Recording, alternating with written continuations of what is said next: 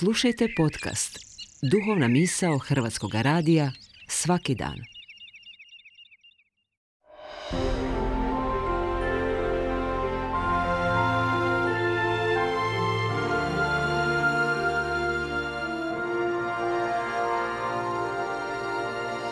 Duhovna misao. Urednica je Blaženka Jančić.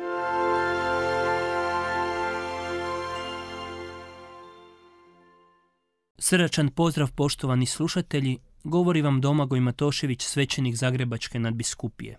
Poznato je kako Isus nije laskao ljudima. Govorio je direktno što osjeća.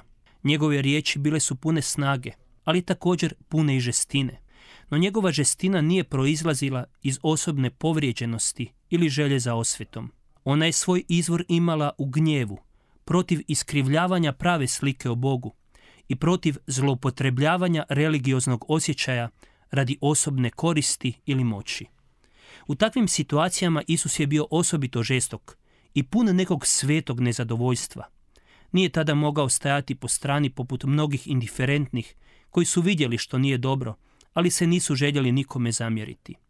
Sveto nezadovoljstvo tjeralo ga je na djelovanje, pa čak i na provokaciju, kako bi svojim jakim riječima i gestama čovjeku otkrio istinu.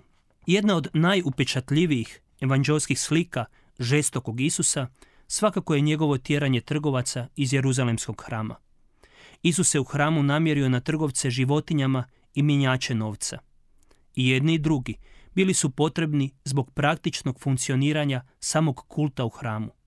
Bilo je naime najzgodnije da životinje koje su bile neophodne za prinošanje propisanih žrtava budu pri ruci – Zadatak je pak mjenjača bio da nečisti novac slikom cara uz naknadu mijenjaju za novac koji je bio priznat za plaćanje godišnjeg hramskog prihoda. Isusa dakle nije pogodila njihova prisutnost u hramu, već zloupotreba svetog prostora zbog osobnog interesa i bogaćenja. Prljava trgovina potisnula je odnos s Bogom koji je u hramu trebao biti na prvom mjestu. Takva situacija pogađa Isusa koji s gorčinom uviđa profano obilježe koje je poprimila svetkovina pashe u hramu. Načinio je bić od užeta, potjerao životinje iz hrama, te razbacao novce po pločniku i isprvrtao trgovačke stolove.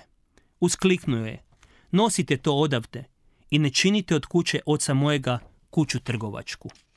Svi su ostali šokirani Isusovom reakcijom, baš kao i mnogi kršćani danas. Zanimljivo je kako se nitko nije usprotivio i pokušao obustati razbiješnjelog Isusa.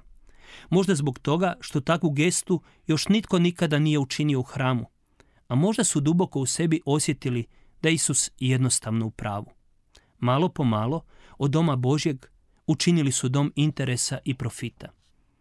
Draga mi je ova slika žestokog Isusa. Jednostavno zbog toga jer me tjera na razmišljanje. Što sam ja učinio od hrama molitve u mom srcu? kakvi sve interesi, egoizmi, kakve lagodnosti i dvoličnosti stanuju u meni. A ja za njih uvijek nađem opravdanje. Potreban je Isus bićem u ruci da sve to istjera i da me probudi, jer na finjaka to baš i ne ide.